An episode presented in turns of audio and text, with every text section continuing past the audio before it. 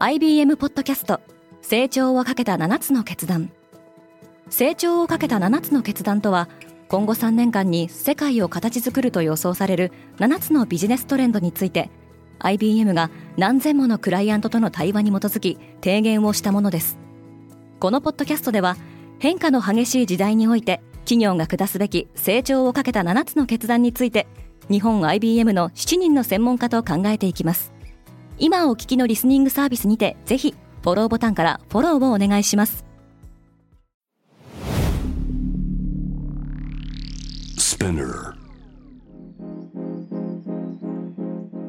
Good morning, ケリーアンです。11月11日金曜日世界で今起きていること。このポッドキャストデイリーブリーフでは世界で今まさに報じられた最新のニュースをいち早く声でお届けします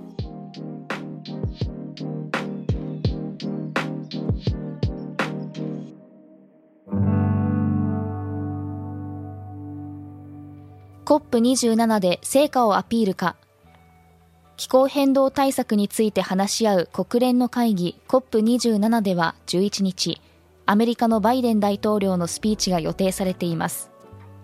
バイデン政権は今年8月過去最大規模の気候変動対策を盛り込んだインフレ抑制法案を成立させておりその成果をアピールするとみられています。一方9日には COP 開催中環境 NGO の気候行動ネットワークがその日行われる会議のテーマに合わせて気候変動対策に消極的な国を選ぶ化石賞に日本が選ばれています。バイデンと習近平がついに顔を合わせる。バイデン大統領と中国の習近平国家主席が今月14日にインドネシアのバリ島で会談することになりました。両国首脳の対面での会談は3年5ヶ月ぶりです。緊張が高まる台湾問題などについて話し合う見通しですが、バイデンは根本的な譲歩は一切しないと話しています。インフレにようやく明るい兆し。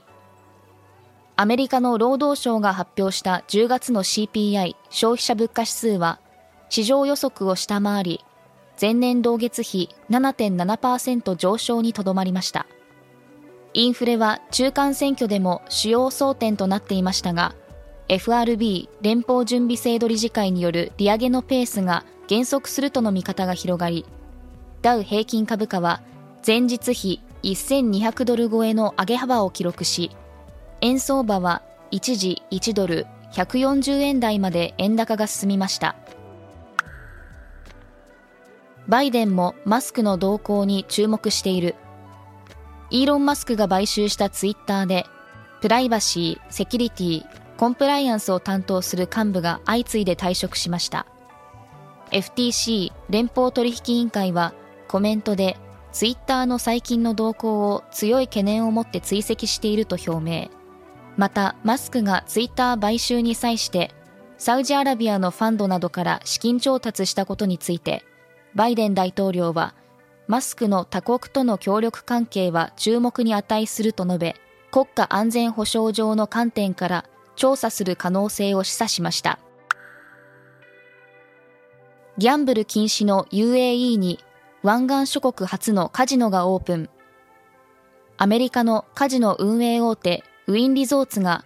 UAE アラブ首長国連邦で計画している統合型リゾートにカジノをオープンすることが明らかになりました。UAE は世界一の高さを誇るブルジュ・ハリファや人工島のパームアイランドなど観光地としても知られていますが、宗教上の理由から賭け事全般が禁止されており、これまでカジノはありませんでした。この施設は2026年の開業が予定されています。クリプト下落が止まらない。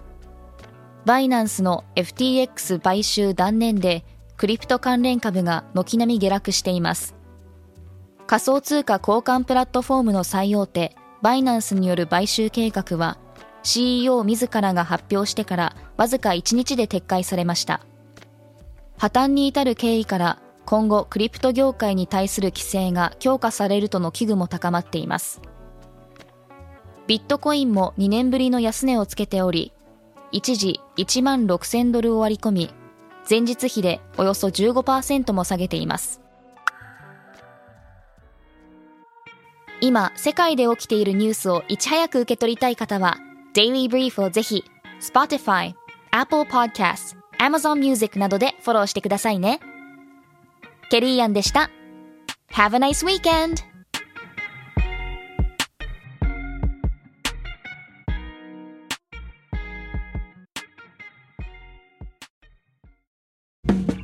リスナーの皆様より多くのリクエストをいただいている話題のニュースを深掘りしたエピソードを週末の有料版で配信中です。